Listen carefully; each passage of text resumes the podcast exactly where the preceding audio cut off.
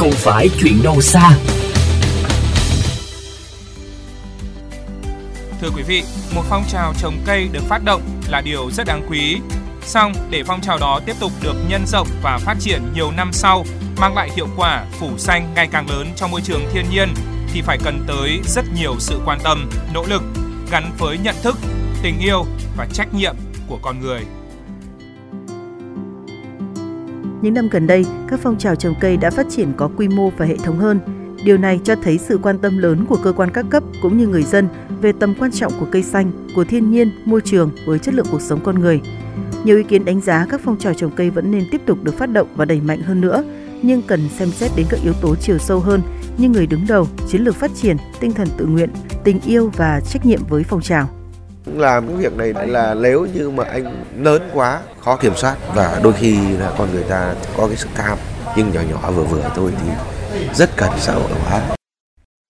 Bao giờ một cái phong trào được phát động lên nó cũng sẽ phải có một người đứng đầu. Và cái người đó người ta sẽ phải chịu trách nhiệm làm sao để họ lan tỏa được cái giá trị thực sự của cái việc đó. Có thể trồng một rừng cây trong một năm hai năm nhưng mà để nó tồn tại được hàng chục năm mà để nó phát triển thành rừng cây rộng lớn ý, thì em phải đầu tư vào vô cùng nhiều tiền luôn ngoài vô cùng giàu ra phải vô cùng có tâm có tình yêu cây cối nữa anh Phạm Văn Thông là một trong những thủ lĩnh trẻ vừa tham gia chương trình tập huấn về đa dạng sinh học của 10 nước ASEAN tại Singapore. Anh chia sẻ kinh nghiệm Singapore đang thực hiện hiệu quả phong trào một triệu cây xanh.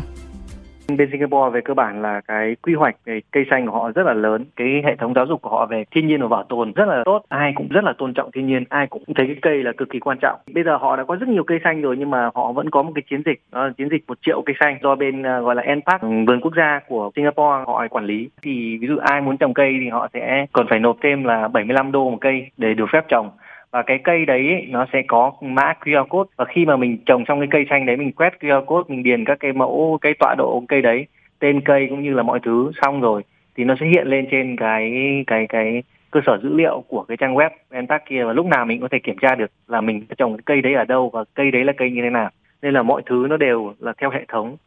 Còn bên mình thì cũng như là cái chương trình một tỷ cây xanh thì mình nghĩ là nếu mà mọi người tập hợp lại một đơn vị thực hiện thì nó sẽ dễ dàng hơn và thứ hai nữa là cái đảm bảo được cái hiệu quả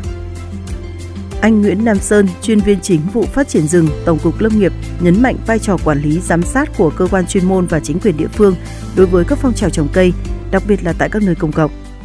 Những chỗ công trình công cộng thì phải có sự vào cuộc của chính quyền địa phương và các cái tổ chức đoàn thể ờ, mang tính tự nguyện là chính. Thì ngoài tuyên truyền, khuyến khích thì tăng cường cái chuyện kiểm tra giám sát và thậm chí là xử lý vi phạm nghiêm minh để ờ, các cái đối tượng ờ, chặt phá rừng cũng như là phá hoại cây công cộng ấy giảm đi thì ờ, cái dự án bảo vệ phát triển rừng cũng như trồng cây xanh nó sẽ mang lại hiệu quả cao thôi. Để một cây xanh được trồng xuống không khó, nhưng để cây xanh đó lớn lên và phát triển lâu dài thì chắc chắn phải cần tới tình yêu, nhận thức và trách nhiệm rất lớn từ mỗi người.